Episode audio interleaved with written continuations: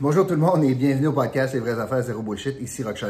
Merci beaucoup d'être là. Je l'apprécie énormément. Aujourd'hui, je veux euh, absolument vous parler du débat de ce soir, mais avant, n'oubliez pas, partager le podcast. Ça ferait notre affaire.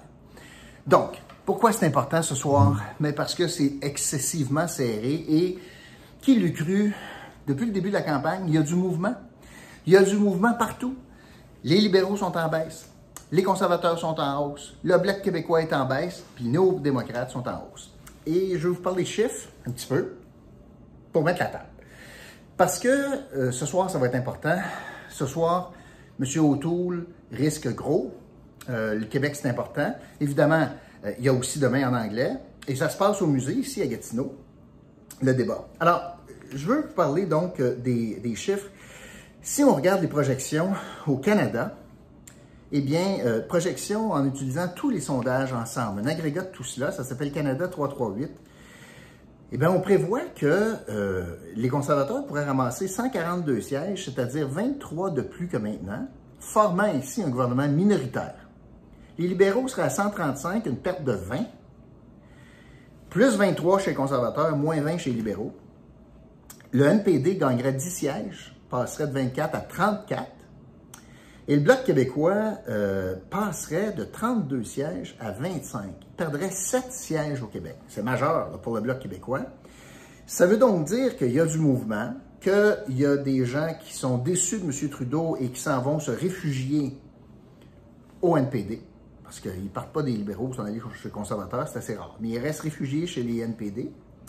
Et il y a des gens euh, du Bloc québécois qui sont en beau maudit contre leur chef, euh, concernant notamment ses positions avec le, tunnel à Québec, puis qui se disent qu'un vote pour le Bloc, ça donne rien, et tout aussi bien de voter pour avoir un, genre d'influence au pouvoir. Alors, euh, il y a pas mal de monde qui risque de s'en aller chez les conservateurs, notamment avec le contrat de M. Otto. Et ça veut dire qu'il y a du mouvement, d'où l'importance de ce soir. Et je résume ça, je veux vraiment pas être long aujourd'hui, mais je vous résume ça. M. Trudeau, par contre, arrive avec un certain momentum à cause d'un sujet. En fait, à cause de deux sujets, je devrais dire. Premièrement, il paraît l'homme fort de la COVID. Avec toutes les manifestations, toutes les manifestations, puis les, mouvements de colère, puis d'arrogance, de, de, de, violence envers lui, ben, démontre que pour ce tout petit groupuscule, de gens qui sont des anti-tout, anti-vaccins, anti-masques, anti-mesures, anti-confinement, anti-tout, euh, eh bien, il est le démon incarné, ben, ce qui prouve que pour, donc, au, à la vaste majorité des Canadiens, probablement que c'est l'homme de la situation. S'il fait sortir de leur gond tant de gens, qui sont les toutes petites franges de notre population, ben, ça doit être parce que c'est le bon gars. Alors, il, et son thème de campagne, c'est ben, tabarouette, il euh, faut, pas la, faut la tenir tête, il faut pas céder, parce que c'est ça les bonnes mesures, puis il faut protéger notre population. Alors, il y a le, une position assez ferme, assez dure, notamment sur la vaccination de ses candidats, etc., contrairement à M. Autour. Alors ça, c'est le premier élément. Deuxième élément qui joue en sa faveur, c'est la question des armes à feu. M. O'Toole a eu de l'air d'un pioui sur la question des armes à feu au débat en français à TVA, euh, a tenté de reculer et euh, en reculant, il ménage la chèvre et le chou, garde un flou artistique en disant je vais garder le décret qui interdit 1500 armes d'assaut, mais il continue la phrase pour maintenant, pour l'instant. Mais on va revoir cette liste-là. Alors, tout ici là, est dans le, débat sur la définition de qu'est-ce qu'une arme d'assaut. Il y en a-tu 1500? Ou est-ce qu'on exagère, selon les conservateurs? Et ça lui fait très mal. Et aujourd'hui, au débat de ce soir, il devra colmater cette brèche-là s'il veut avoir une chance de poursuivre sur sa lancée. S'il perd le débat ce soir sur les armes à feu, d'après moi, ses carottes sont cuites au Québec. Euh, évidemment, M. Trudeau, quant à lui, je reviens sur M. Trudeau, donc les avantages, c'est très certainement la question des armes à feu, puis la question de la COVID, mais son, pire ennemi dans cette campagne-là, euh, il ne fait même pas campagne. Son nom, c'est François Legault. Et François Legault est aimé des Québécois, puis il dit ça n'a pas de bon sens que M. Trudeau dit sur les transferts en santé. On a besoin de l'argent, on le prouve à tous les jours que ça va mal dans le réseau de la santé. Ça me prend de l'argent sans condition.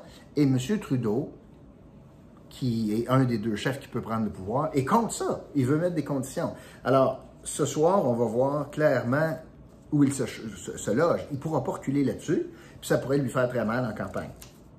Maintenant, M. Blanchette, quant à lui, euh, dans le fond, il est pogné avec l'histoire du tunnel. Puis dans le fond, ce qu'il est en train de faire avec l'histoire du tunnel, c'est de prouver qu'il n'est qu'un vulgaire messager. Il prend ses commandes de M. Legault. Il n'a pas de conviction personnelle en matière d'environnement comme ancien ministre de l'Environnement. Fait qu'il prend les demandes du gouvernement du Québec, il, ne les filtre pas, puis il fait, son perroquet auprès d'Ottawa. Question se pose, est-ce qu'on a besoin de ça? Est-ce que François Legault n'est pas capable de passer lui-même ses messages?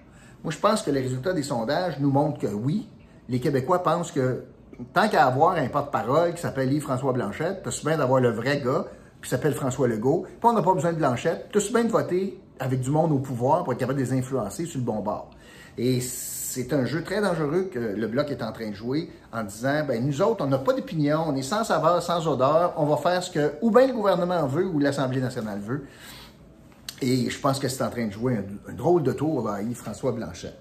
Euh, M. Singh, au NPD, continue à ramasser, galvaniser des votes, moi je pense, là, des, des, insatisfaits libéraux.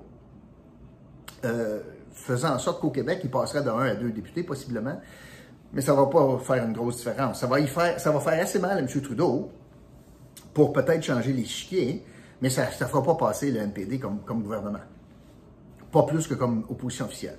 Donc, c'est intéressant de voir que, dans le fond, les, les, les libéraux déçus risquent de s'en aller stationner, ils n'iront pas avec Blanchette, ils n'iront pas avec les conservateurs, vont s'en aller stationner au NPD. Et comme je le disais, M. O'Toole, dans le fond, a euh, le piège de la clarté et aussi euh, le piège de ses candidats. Parce que euh, il peut bien dire, puis ça fait deux, trois fois qu'il dit ça, sur l'avortement notamment, et sur les armes à feu, mon programme dit quelque chose, mes candidats disent d'autres choses, mais c'est moi le chef, c'est moi qui décide. Mais est-ce que le monde le croit? C'est là le test de crédibilité. Ben, si tu étais si leader que ça, ben, peut-être que tu n'aurais pas des oiseaux pendant la campagne électorale qui, qui diraient l'inverse de toi, puis peut-être que dans ton programme électoral, tu te serais assuré que ce qui est écrit là, c'est ce que tu penses. Alors que ce pas le cas. Alors là, il est obligé de pédaler par en arrière dans le croche-tombe sur les armes à feu. Il est obligé de dire que, oh non, non, tel candidat qui dit qu'on va voir la liste, pas vrai, euh, c'est pas évident. Alors, monsieur, euh, monsieur Autour est poigné avec ça. Et euh, l'autre défi qu'il a, c'est très certainement la question des garderies au Québec. Ça sera un sujet ce soir parce que M. Autour, lui, c'est philosophiquement différent. M. Autour, lui, dit Moi, je ne vois pas ça des garderies.